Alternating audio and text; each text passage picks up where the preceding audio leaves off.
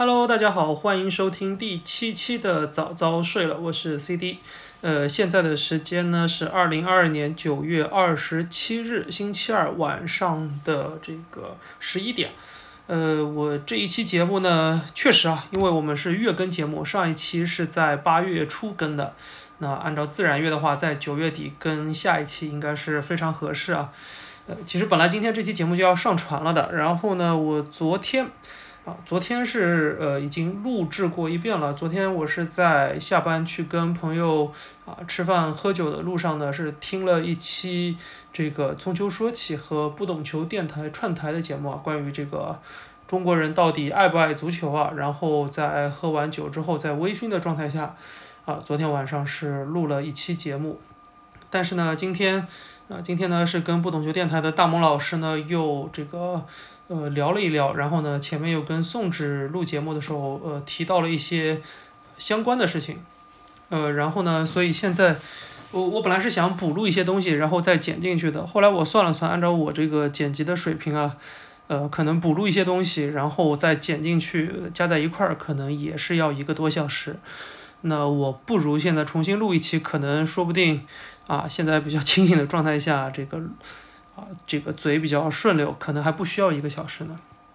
所以今天这一期节目是关于什么呢？今天这一期节目其实还是讲回来，讲到老本行，是讲讲这个校园体育。呃，之前我在应该是在这个第四期的节目的时候，已经讲过一次校园体育，当时讲的是体育生的这个事情。那这个校园体育毕竟是老本行呢，时隔三个月，现在又来聊一期这个。校园体育的这个事儿是为什么呢？其实是因为，呃，上个月的时候大家都有关注到一件事儿啊，是这个教育部体委司的司长，呃，王登峰同志是严重违纪违法，啊，是出了一个公告。这个是一件怎么说呢？这件事情震动是蛮大的，而且呢，这个呃造成的这个大家的这个舆论上的这个关注啊，其实是比我们很多时候想象的要高一些。因为大家想一想，之前在在微博上能上热搜的，对吧？能上各大官媒头条的那些违纪违法的领导人都都是什么级别，对吧？啊，这个司长又是什么级别？确实。但是呢，在这件事情发生之后呢，我发现啊，在我关注的很多朋友也好，然后包括一些这个啊媒体也好，包括一些其实是专业的体育人也好，其实对于这件事情，呃，大家的观点还是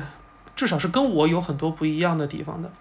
所以呢，呃，我是通过大家的一些，呃，大家一些分享的故事也好啊，或者是发表的一些观点也好，我发现大家其实可能对这个校园体育，呃，不是特别了解，或者说是至少是对目前几年校园体育的一个发展不是特别了解。所以呢，今天就录这期节目，来谈谈啊，这个国内现在校园体育的目标是什么，然后现在还有一些怎样非常明显的这样的一个困境。呃，首先想聊聊的是啊，我们通过一些这个路边社的消息，我是听说，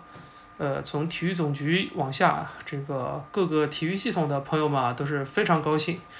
听到这个王登峰的消息之后，呃，为什么呢？就是以校园足球为首，其实各项校园体育其实都是从体育的这些部门这边啊分走了，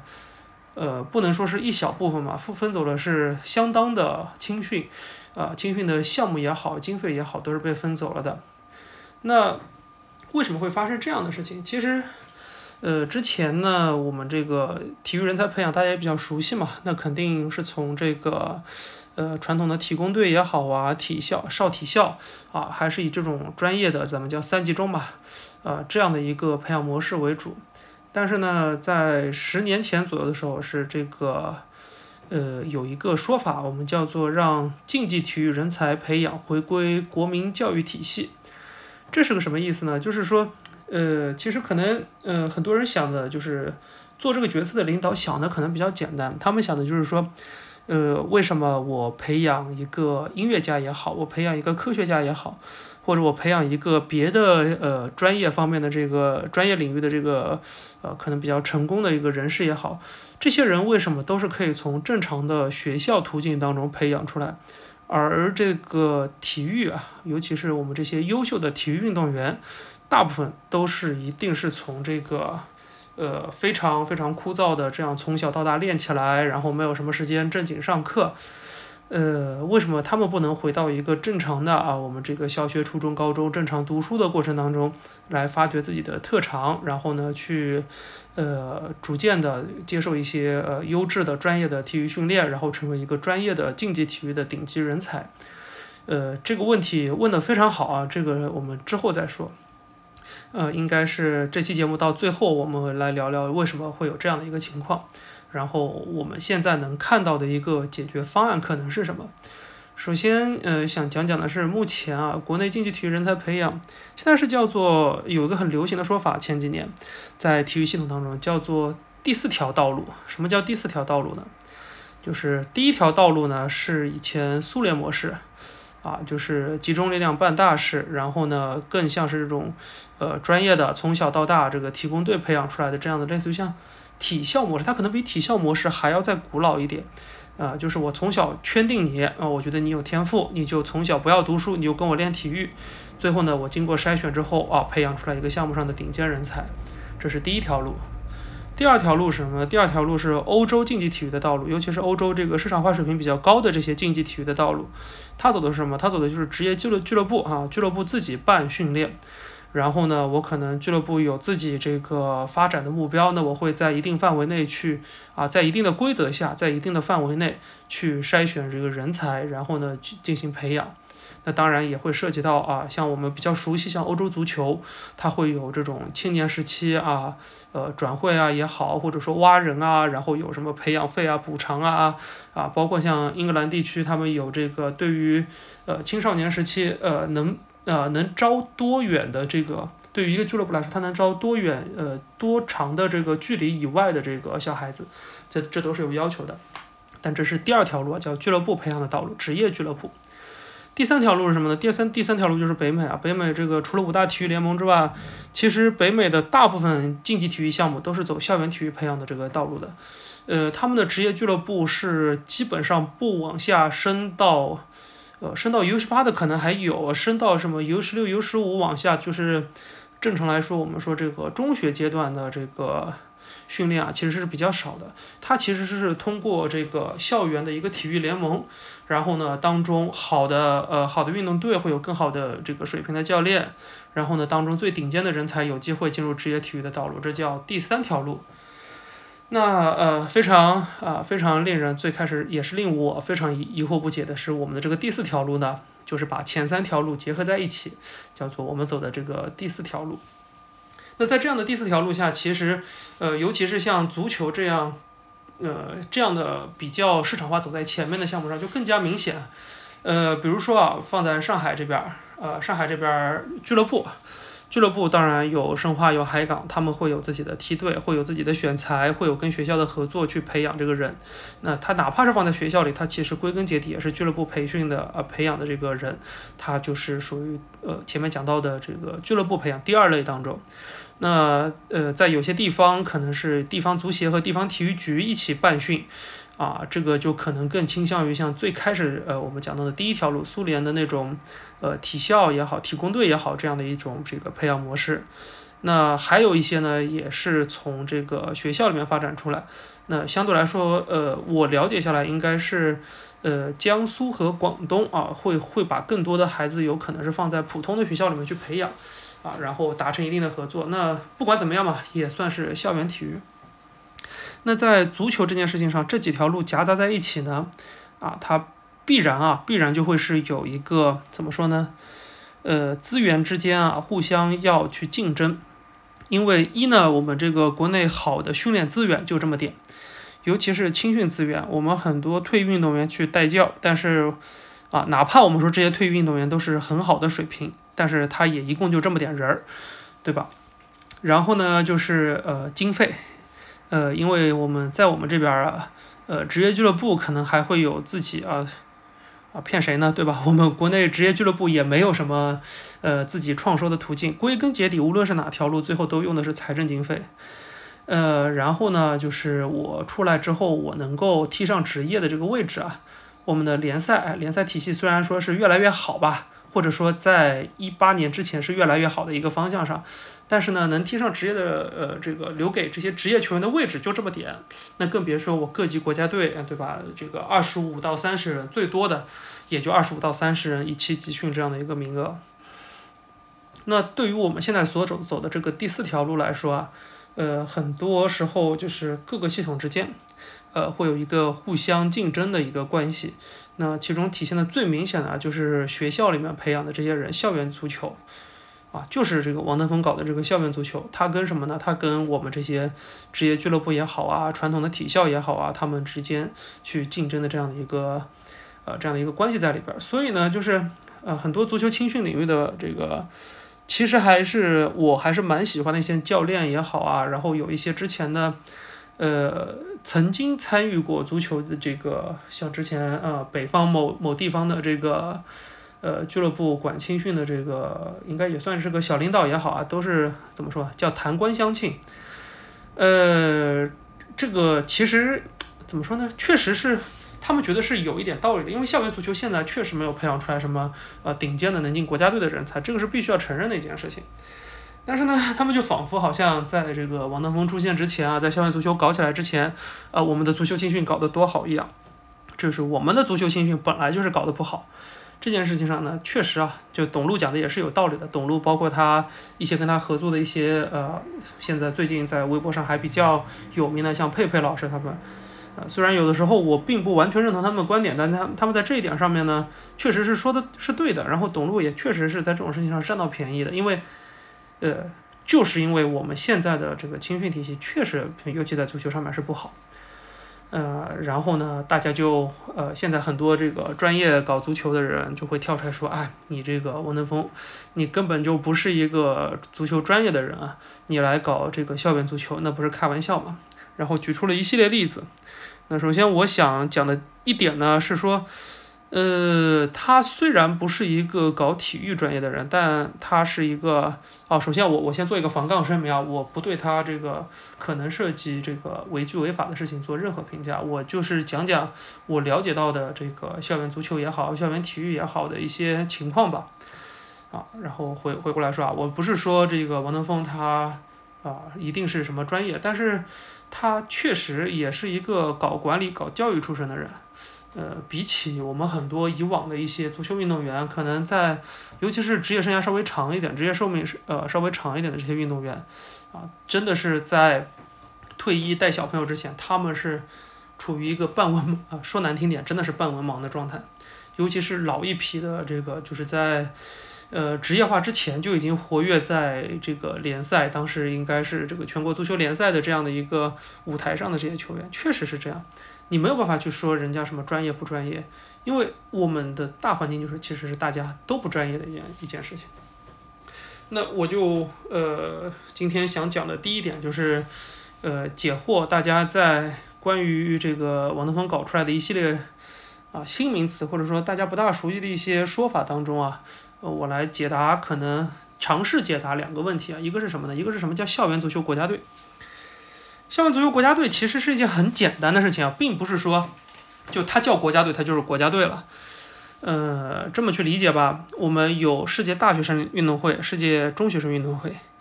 这些运动会上有的时候啊，之前几届都是有足球项目的。那足球项目上代表中国队出战的这些人，那他就是中国的国家队。那他，我一直。呃，中国大学的这个校园足球国家队，对吧？一支中国中学的校园足球国家队，它就是这么出来的，对吧？所以说，就是我们有些媒体可能确实不太好，他们仿佛想要引导大家去认为啊，呃，他说国家队，他可能就是这个再次就是国青队、国少队的意思，他其实不是这样的意思。呃，之前呢，像大家比较熟悉啊，这个以前在广州踢球，后来来上海体院，在这个申花上体女足踢过的这个熊熙。他就是代表这个中国校园足球这个国家队国家女足，啊，去参加过这个世界学生运动会、大学生运动会啊，当时应该是大学生运动会，对，大大概是一个这样的情况。那这支国家队，呃，其实也就是冠一个国家队的名头了。它其实是怎么选拔出来的呢？它其实是啊，首先从呃地级市到省一级，然后到全国，它有现在有个叫叫做这个校园足球精英训练营，它是通过各个。地方上的这个校园足球的比赛啊，选拔出来。呃，比较好的这个运动员，然后呢，呃，好的运动员一一级一级来参加这个训练营，然后呢，组队去参加更高一级的这个级别的这个比赛，然后最后到全国级别的这个校园足球的这个比赛当中，最好的人就进这个全国的啊精英训练营，然后呢，他应该是叫什么什么什么夏令营啊，然后他最最终。在这样的一个这个训练营当中，他表现好的球员就能够获得啊，就是进入这个中国校园足球国家队的这个机会。呃，我们不谈可能啊，他在各级选拔当中可能存在的一些问题啊。为什么不谈这个问题呢？因为这个问题你光去谈校园足球是没有意义的。啊，我们这个不管是在哪一级哪一个运动的这个项目上，你只要组一个省市队也好，你组一个这个。呃，国家队也好，那国家队更加如此啊。这个在组队啊，在组队选人上都是 有一些说不清道不明的这个事情的。但是光校园足球国家队这件事情啊，其实没有什么，呃，特别值得去批判的事儿。他也没有真的要代表中国去参加什么是呃这个亚青赛、亚少赛，对吧？啊，这其实是一件非常正常的事情。只不过呢，放在这个关口，然后遇到了这样的事情。啊，大家一讲会觉得，哎，这个事儿怎么听起来就这么不科学，这么不专业？啊，它本来就不是一个专业系统的事儿，它也就是一个校园足球走出来之后，代表中国校园足球最高水平的这样的一支队伍。啊，更何况当中有一些啊，比如说有一些省市，我们是比较了解，它的这个俱乐部也好，它的这个呃省一级的专业队也好，他会把这个好的运动员放到学校里面去，他一样可以入选这个校园足球的国家队。然后第二个问题啊，第二个问题是学生体育赛事为什么要分组？然后呢，要有这个所谓的限制性赛事。这个分组，呃，其实，在大学大家比较了听听说的比较多，一个是叫甲组，一个叫乙组，啊，或者在足球上有的时候叫这个校园组、超级组，啊，阳光组和超级组差不多就一个意思。呃，就是超级组就是参加过限制性赛事的运动员，然后他们组成的队伍，然后阳光组就是没有参加过限制性赛事。那对于足球来说，一般限制性赛事啊，职业联赛肯定算，然后有一些会把这个全运会啊什么的也算进去，然后 U 系列的比赛也算进去。这为什么会有这样的一个东西存在呢？其实它是为了这个规避现在，呃，训练资源的不平衡，导致校园体育在一定程度上失去了这个公平竞争的这个，也不能说失去了公平竞争吧，这就是涉及到一个更复杂的问题，怎么去理解公平，对吧？呃，我们这个之前在一期节目当中应该有讲过，就是，呃，我一样一天二十四小时，我可能呃像呃校园足球纯粹的校园足球当中啊，就是我们正常的孩子有呃有兴趣的去参加足呃学校里面的足球社啊、足球队啊，啊这样的一些孩子，他可能一天有比如说呃一天有几个小时是在训练啊，有几个小时在读书，然后呢可能有一两个小时在训练。啊，他付出的精力啊，肯定整体上来说是比呃，呃不比那些就是不读书只训练的这些年轻运动员要差的，要少的。但是呢，他们由于没有机会接触到一个最专业的这个训练资源，所以他们在竞技水平上肯定是比不过人家的。如果没有这样的分级，没有这样对限制性赛事的一个约定的约束的话。那校园体育赛事很快就会失去价值，因为最后就会变成都是呃专业队里的适龄的这些孩子，他们反正因为是义务教育，尤其是在义务教育阶段，哪怕不是义务教育，在高中阶段也是会给他挂一个学籍，他都是学生，他都可以参加去这个校园体育的这个赛事。那我我对于普通的孩子来说，他其实是啊其实是失去了这个竞技的这个平台。我觉得呃我这么解释应该还挺清楚吧，就是呃。分呃分组也好，所谓分级也好，这些限制性赛事也好，它是一个呃必须要做的一个事情，尤其是在当下这个国内校园体育发展到现在这一步的情况下，它如果不做啊，以后就更加没有人参加校园体育了。那呃呃话回过头来说啊，就是呃我们之前讲到像有这个全运会、省运会。这些啊，这些他们的这个队伍去参加，运动员去参加，他就是没有任何的这个限制性比赛的要求，就是你只要好，你就去能参加。但是你回过头来看，他每一个省他自己办省运会，或者说全运会当中每个省的这个代表团，他去参加的这个孩子，肯定还是这个最呃怎么说呢？最顶尖，或者说是从小到大都接受这个最专业的这个训练基础，有这样的一个训练机会的呃人，他才能去有机会成为代表这个省或者呃或者代表市也好啊，成为这个最好的这一批运动员。那归根结底就是因为啊训练资源是不够的。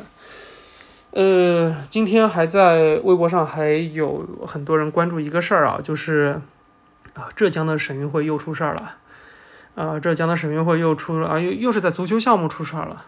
啊，之前是广东出了事儿，广东当时出事儿之后呢，其实到中央层面大家都是很关注这件事儿的。呃，包括讲究赛风赛纪，然后讲这个反兴奋剂，讲这个呃裁判问题，都是啊各个省嗯体育系统最近几个最近几个两个月来应该是最关注的一件事儿。但是呢，回过头来到浙江省运会上，他又出事儿了。啊，这个追打裁判，然后什么，呃，跪下拒绝领奖。我们我没有看这个具体的情况，我也不知道这裁判是不是吹的有失偏颇。我就光讲讲，首先，呃，为什么会在省运会上是最容易出这种事儿的？呃，反反过头去看，其实你比如说像在，呃，尤其是在最近几年金元足球的泡沫破裂之前，中国职业联赛、职业的梯队联赛基本上是没有这些事儿的。啊，这就归根结底要讲到是这个我们怎么说呢？万恶的运动员等级制度吧。呃，在早期这个运动员等级制度当然是有意义的，但是现在这个运动员等级制度变成了一些呃一些走体育路的这个孩子啊，他未来跳出体育的时候，他必须要呃拥的拥有的一项资质。呃，我还是拿足球举例，为什么？呃，为什么在这种这个省运会上容易出事儿？因为省运会的冠军是可以拿到这个频道运动员等级的。然后对于大部分足球运动员来说，尤其是这一个年龄段足球运动员来说，他们都很清楚，他未来是不一定走职业道路。如果走职业道路，那反而不需要这个，因为中国足球好说歹说都是有一个这个职业化、市场化的这个框子在这儿的，没有人规定说你参加这个。呃，这叫什么俱乐部赛事？参加中超、中甲、中乙、中冠，一定要拿到哪一级的这个运动员证书。但是，他呃，现在比如说像呃浙江也好啊，这次浙江还是江苏？是浙江对吧？然后浙江也好，还是之前的这个呃广东也好，这些孩子都很清楚，我未来能够踢职业的机会是非常小的。我以后是凭这张运动员等级证书去考大学用的。那一旦到涉及到考大学这件事儿，这个运动员等级就是一件非常，呃，非常怎么说呢？非常最关键，对于这些孩子来说，他。青训想要出出人头地，想要这个成为职业运动员的机会是非常小的。他最指望的就是依靠着通过这些比赛拿到运动员等级证书，然后呢，高考有一个非常好的加分的这个优惠，然后呢，能够进大学。这也是为什么之前在对于大学招这些体育生的这个要求上，啊，把文化和成绩提上去了。因为不然的话，呃，太多的人就是利用体育最好的体育资源，结果最后呢。他其实也并不想走体育的道路，他只是觉得我读书读不好，那我去练练体育。呃，体育毕竟怎么说呢，在这个年纪年纪小的情况下，你一周练十五个小时，一周练二十个小时和一周练十个小时的这个差别是非常大的。尤其是你在这个市呃地级市一级就已经有比相对来说啊比学校当中要好得多的这个训练资源。那我在这些地方我获得了这个竞技上的优势，然后呢，我书就可以基本上是处于一个不读的状态。啊，按照我们以前这个中学老师的说法，就是我拿张答题卡往地上，呃，踩几脚的分数可能都比他考的分数高，但是我就是踩几脚这张答题卡送送上去，这个分数也够他读大学了，啊，所以是一个这样的情况。那为什么就会出现？呃，这就是为什么会出现像这个省运会，对吧？都是在决赛的时候出现这种情况。呃，我。不止具体哪支球队啊，也不止具体哪一个这个项目，但这确实是一件非常普遍的事情。我就讲啊，比如说一个大球项目，啊，我是省里排第一的队伍，你是省里排第二的队伍，然后我们两个是这两支队伍的主教练。我跟你以前是队友，我是最好的队伍，我代表省里去参加全国的比赛，我是能拿到前三的。我这批队员我已经拿到过全国前三，我已经评到过这个运动员等级了。他甚至都没有什么权钱交易啊，这种情况下，就是我到最后我在省里的比赛我就放你，你没有评到过证书，运动员等级证书，你拿冠军，你就可以拿这个，你就可以有一队人，至少是队里有一部分人能够拿到这个一级或者二级，一般都是省里拿到冠军都是有一级证书的。但这是一个非常正常的事情。那当然呢，也不完全排除说这种当中多少都会有一些这个钱的因素在里面。它也在很多项目当中都是很常见的。那为什么有人关注呢？足球上有人关注呢？因为足球本来就是一个关注的人比较多的项目。啊，昨天我也是听这个来总第一次和这个大萌老师他们这期节目也讲到，你想女排拿个冠军，其实看女排比赛的人有多少？男足天天输，看男足的人有多少？是吧？这也是这个道理。全运会上为什么大家看到出事的都是足球？因为只有足球，啊，足球、篮球这些大项，还场边会有些人看看，他会把这件事情记录下来，所以他才会在社交媒体上造成这个这么大的影响力。嗯，然后我还可以还可以分享一个故事啊，就是之前在一项全国性的这个学生运动的这个呃学生体育的这个赛事上啊，它是以打一个预赛，然后是前八可以进入决赛，然后预赛打的是小组赛，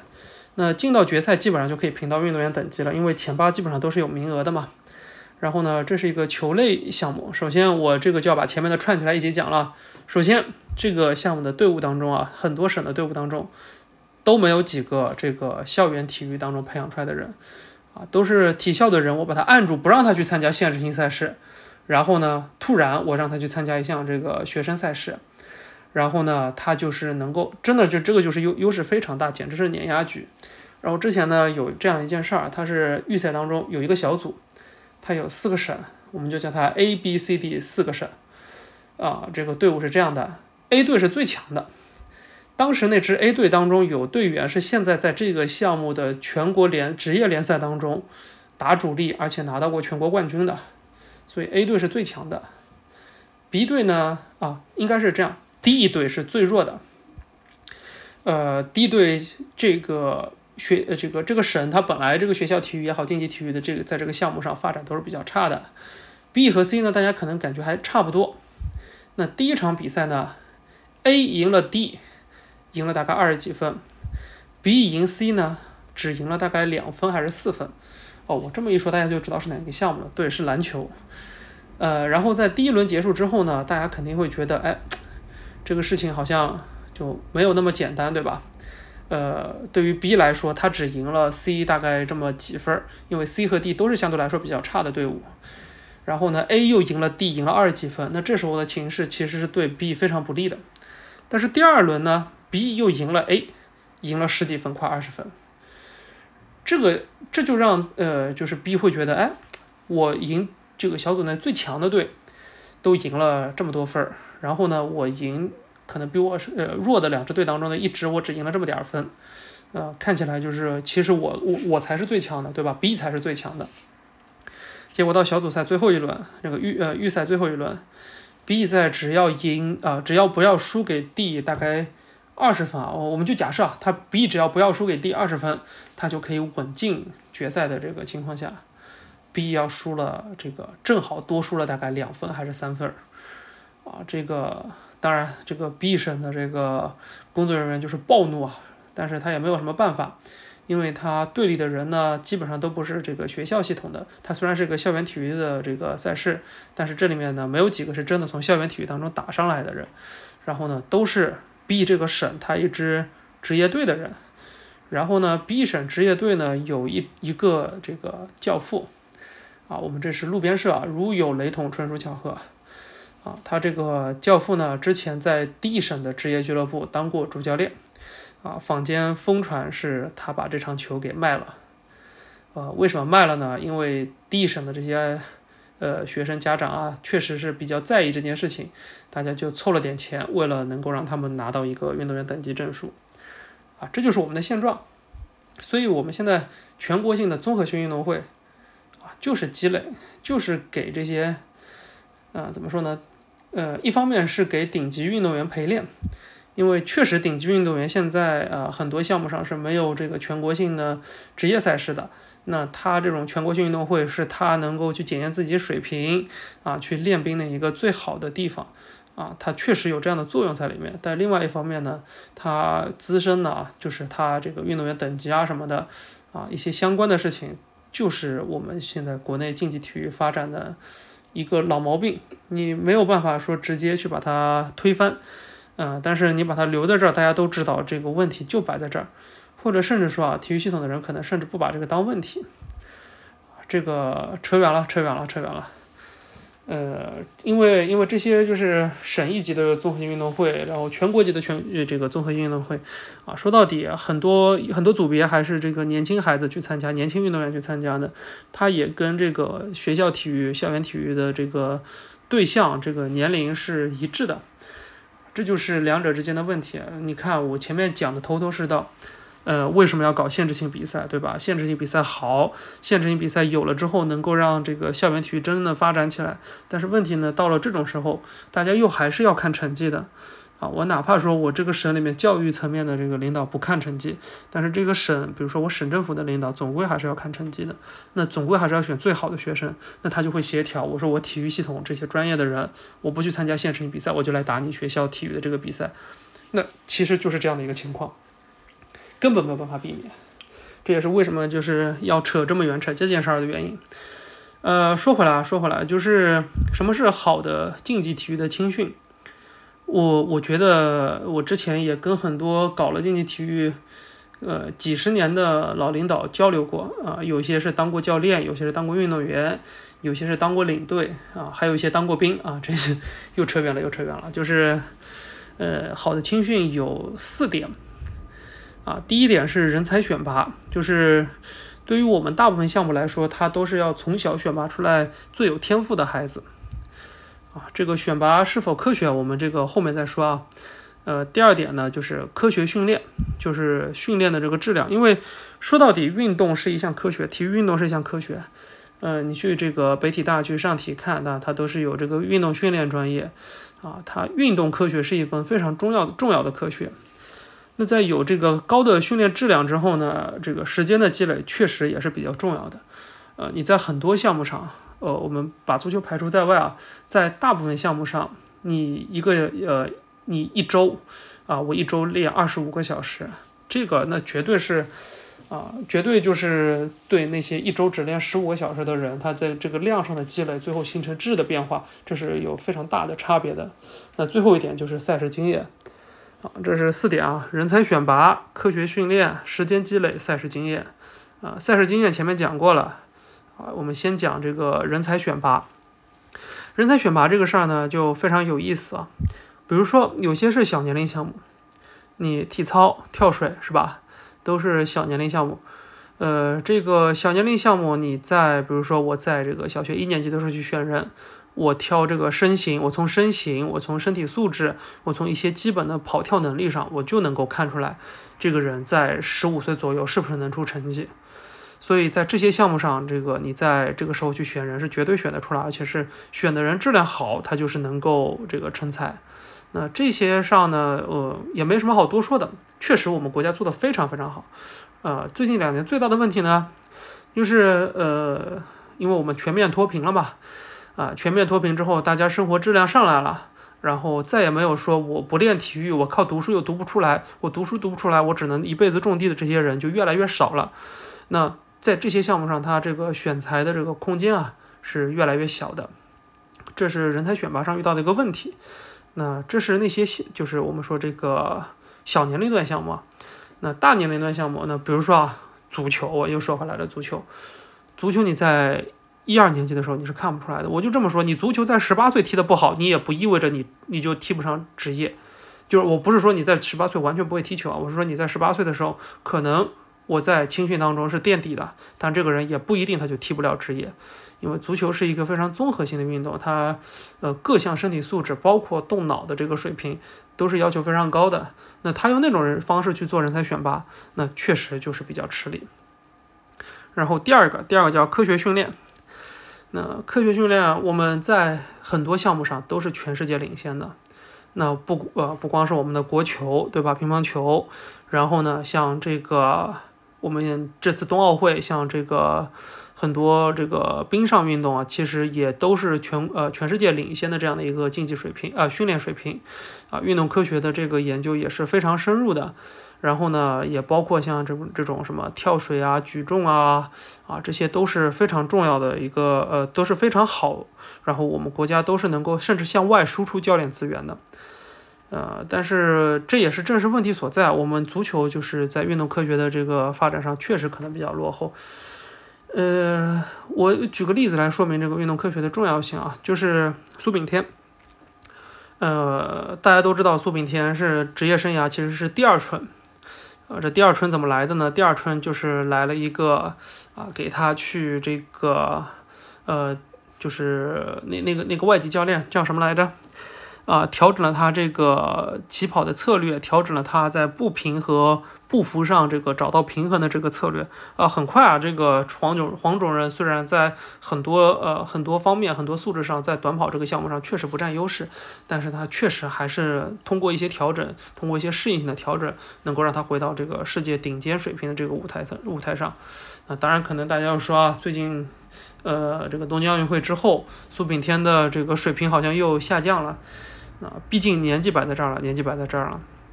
那我们在很多项目上确实就是没有科学训练。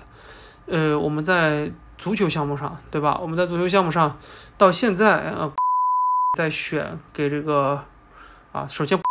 干预足国家队就是一件非常蠢的事情。然后呢，他干预你这个选帅的时候还要选土帅啊，选土帅，因为有什么？呃，就反正我对这件事情是耿耿于怀，真的是耿耿于怀。呃，然后就是时间积累，时间积累是件非常简单的事情。嗯，你在一定到了一定水平的这个训练上面之后啊，你这个呃一定水平的训练质量，你练十个小时，可能就是一个在校园体育当中，呃，保持比较好的水平的这样的一个，这保持一个能打的水平的这样的一个阶段。你练十五个小时，你在校园体育当中可能就是顶尖的。你练到二十小时，练到二十五小时，你可能就可以达到省一级的水平。就是我们在讲相同质量的这个训训练的这个水平下的训练质量下啊，这个时间积累是非常重要的啊。最后是赛事经验，这个就之前讲过了。那为什么说我们这个国内足球足球青训搞不好？足球青训就是一人才选拔它就不对。啊，这个如果回到体工队，我我我跟你说，只会越来越差，因为回到体工队，他又回到了在小学一年级去给他选人的这个水平，啊，他在人才选拔上就是非常不科学。然后科学训练，我们现在很多学校，哦，不是很多学校，很多俱乐部找的这个青训教练啊，呃，如果大家有观察的会会发现啊，就是很多时候反而是退役稍微早一些的那些职前职业运动员，他带青训带的更好。因为什么？一是他自己水平呢，竞技水平可能没有那么高，但是他更会教人。二呢是他退役退的早之后呢，很多运动员确实还是有这个去认真学教练证啊也好，去练认真学习这种进修这种训练方法也好，这都是关乎运动科学的事情。但是现在呢，很多就是可能是顶级退役运动员啊，真正顶级到我国外去看过先进训练方法，那又不一样。最怕的就是在国内顶级从来没有出去过的那些人。啊，然后说我退役之后直接去带小朋友，啊，这这基本上就是就是没法看哈，没眼看的一个事儿，啊，董路一直说其实也是这个原因，就是确实国内的这个青训教练的质量啊，相对来说是比较差的，呃，然后就是时间，时间，时间，我就这么说吧，校园足球它的时间也不少，它是真不少这个校园足球，因为。因为校园足球，呃，我在正常读书的情况下，我每天，比如说我下午练三个小时，两到三个小时，然后周末练两个半天，其实也是奔着二十个小时去的。但是呢，这个训练质量确实无法保证。哪怕有些很好的学校，他说我愿意出钱找外国教练，但是呢，呃，其实说到底，学校跟体呃教育和体育还是两条线。你对于学校来说，他要去找到一个真正的非水货的，不是挂羊头卖狗肉的这些，呃，顶尖的外教，对于他们来说，尤其是顶尖的青训外教，对于他们来说，要自己去找难度还是非常大的。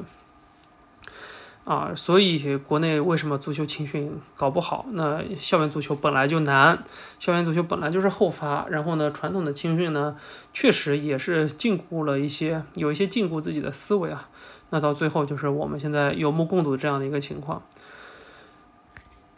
那那比如说啊，我放到别的项目上来看，我放到别的项目上来看，我们其实呃很多呃很多很多项目上，呃其实不是说我们国家做的多好，就是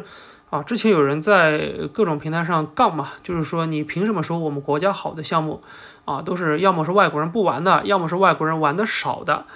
呃，这就要讲到我们之前最开始金牌战略嘛。呃，我们奥运金牌战略有一个要诀，应该是五字要诀啊：小、巧、男、女、少啊。那个难是难易度的那个难啊。小小项目。巧就是可以拼巧劲去干的那些项目，难就是难度比较大的项目啊，就是像那体操属于男男项，对吧？女就是女子项目，这之前呢，呃，确实有些这个有些讲法说这个中国奥运历史上的金牌啊，女性的比例占的异常的高，那是为什么呢？因为我们国家是重点发展女子项目，因为。当时这个判断是非常正确的，啊，在世界范围内，大部分项目的女子水平，在女子项目上取得突破的这个难度啊，是比男子项目要小很多的。这涉及到一个世界范围内的这个性别性别问题了，这里也就不展开了。啊，小巧男女少，少就是玩的国家少嘛。啊，这几个点一拎出来，那我们找的项目确实它就是这样的一个类型的一个项目。那我们在这些项目上很多是钻研了很多年啊，我们从建国开始到现在。啊，然后这些项目上是确实是取得了不小的这个进步，也是呃总结了不小的经验。我们也能够在这个现代这个运动科学比较发展的比较迅速的情况下，能够占据一个比较好的一个位置，有一个非常大的优势。那对于呃市场化比较强的这些项目啊，足球、篮球，对吧？尤其是男足、男篮，对吧？啊，这个确实现在是这个。不很难说是一时的落后啊，啊，这个非常悲观。好，扯回来，扯回来，扯回来，扯回来，扯到这个校园体育上啊，呃，校园体育其实是很难获得认可的一个大的一个原因啊，是因为大家对校园体育的这个认知，可能大家多少有一点差别啊。呃，我就回到这个中华体育总会成立的时候啊，建国的时候，我们这个，呃。我这里怎么称呼能保证我这个不不假啊？我们教员，教员在这个给中华体育总会题题字啊，叫发展体育运动，增强人民体质，啊，这个增强人民体质啊，体质是非常重要的一件事情。校园体育也是增强青少年学生体质，是他最大的一个目标。那其次一个目标是什么？啊，培养体育人口啊，不不是培养竞技体育人才，其实是在整个校园体育啊工作当中可能是。在最末几位的这个目标了，它最重要的目标一是提升这个青少年学生的这个体质。什么是体质啊？包括基础的跑跳能力啊，一些运动的基基础的技能，然后包括像肥胖、近视、脊柱侧弯这些事情啊，都是可以通过一定程度的这个体育运动来减少这样的这个呃发生率的。那第二是什么？第二是它。不是一个校园体育，不是为了，归根结底，它并不完全是为了培养这个竞技体育人才，而是培养的是体育人口。什么叫体育人口？那分两类啊，一类是我们想象一下，呃，对于一个真正的体育强国来说，他们的人应该是怎么样的？就是我一周工作，工作完了之后，我周末不找人呃一起约个球啊，是我是我是不舒服的。呃，我像我，我之前我毕业之后是还经常是有规律的踢球。那很多人，就哪怕是我当时在学校里面，呃，有一些呃体育课的分数比我高的这个同学，也没有这样的一个运动的一个习惯。那学校里面其实就是培养一个孩子一个终身运动的一个习惯，这个是一个教育目标，它不是一个竞技体育的目标。这也是为什么。呃，很多人，很多专业体育人很难去理解这个校园体育工作的一个最大的一个原因啊，这是这是一方面啊，这是校园体育。其实最重要的是我培养你掌握一两项运动技能，比如说羽毛球也好，对吧？乒羽网、足篮排，哪怕是跑步啊，你从跑步当中呃想呃收获了一些乐趣，呃，这个事儿呢，我觉得确实是校园体育最重要的一个目标。啊，这个总书记有一个十六字的这个话，我觉得是还是比较到位的，叫享受乐趣，增强体质，健全人格，锤炼意志。啊，顺口溜了，顺口溜了。但是这十六个字确实是校园体育比较比较重要的一一点。那培养体育人口的第二方面是什么呢？培养体育人口的第二方面，它是呃培养消体育消费的这个习惯。我们无法想象说一个孩子他从小到大从啊，从出生一直到十八岁，他在学校里面上体育课，对吧？会跑会跳，啊，会三步上篮，会这个排球、垫球，会足球绕杆，呃，但是呢，他从来不看比赛，他也不会去跟朋友一块儿约着我去看一些这个，呃，看这个当地的足球也好啊，啊，看当地的篮球也好啊，他哪怕我是在这个电视上看网球、看 F 一也好啊，呃，他没有这样的习惯，结果呢？他长大之后啊，突然他就成为了一个体育产业的受众，他成为一个会为体育消费的人，这是不可想象的一件事情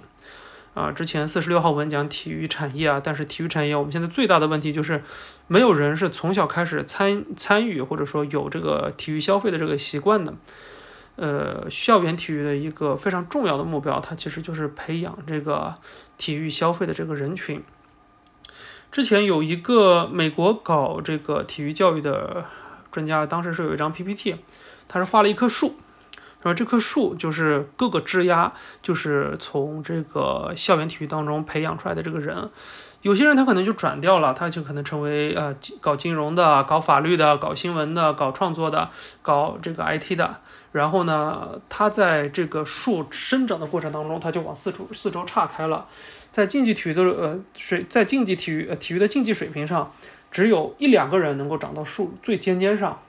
但是体育产业就是这一整棵树。我有了体育教育之后，我有了这个体育消费习惯之后，我以后我无论是当律师、当医生、当老师，啊，我是当社畜，我怎样，我反正是。呃，有呃，在这个一定的其他的行业当中取得了一定的成就之后，我愿意呃在体育这件事上消费，因为我有一个从小培养起来的这样的一个习惯，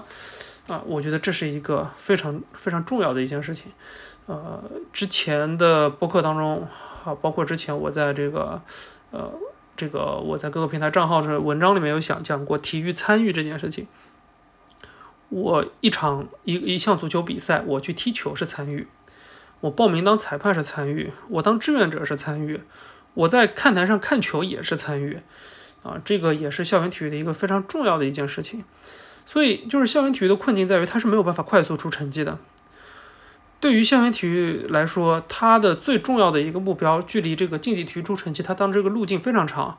我培养了体育产业消费为体育消费的人。我给体育产业培养了这个潜在的消费人群，然后体育产业慢慢的发展起来。体育产业发展起来了，这个这个产业越好，那大家就呃这个下一代的孩子就会愿意加入这个产业，参与这个产业，成为这个产业当中的一部分。我去当这个呃去参与竞技体育，我成为一个运动员，然后这样的人越来越多啊，最后你这个项目的水平就上去了。